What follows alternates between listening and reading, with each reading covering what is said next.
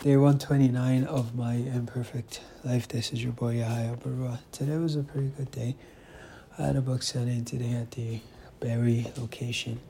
It was a short day, not short. I left about an hour and a half before the store closed. But uh, I still met my quota. I was selling like crazy. So I'm grateful. Uh, yeah, I've been having the opportunity to make up my sales and uh, just catching up, man. Just catching up. And I thank God for His glory. I mean, for His grace, and I give Him all the glory. And um, yeah, consistency is the name of the game. Just be consistent. That's really it. Just be consistent.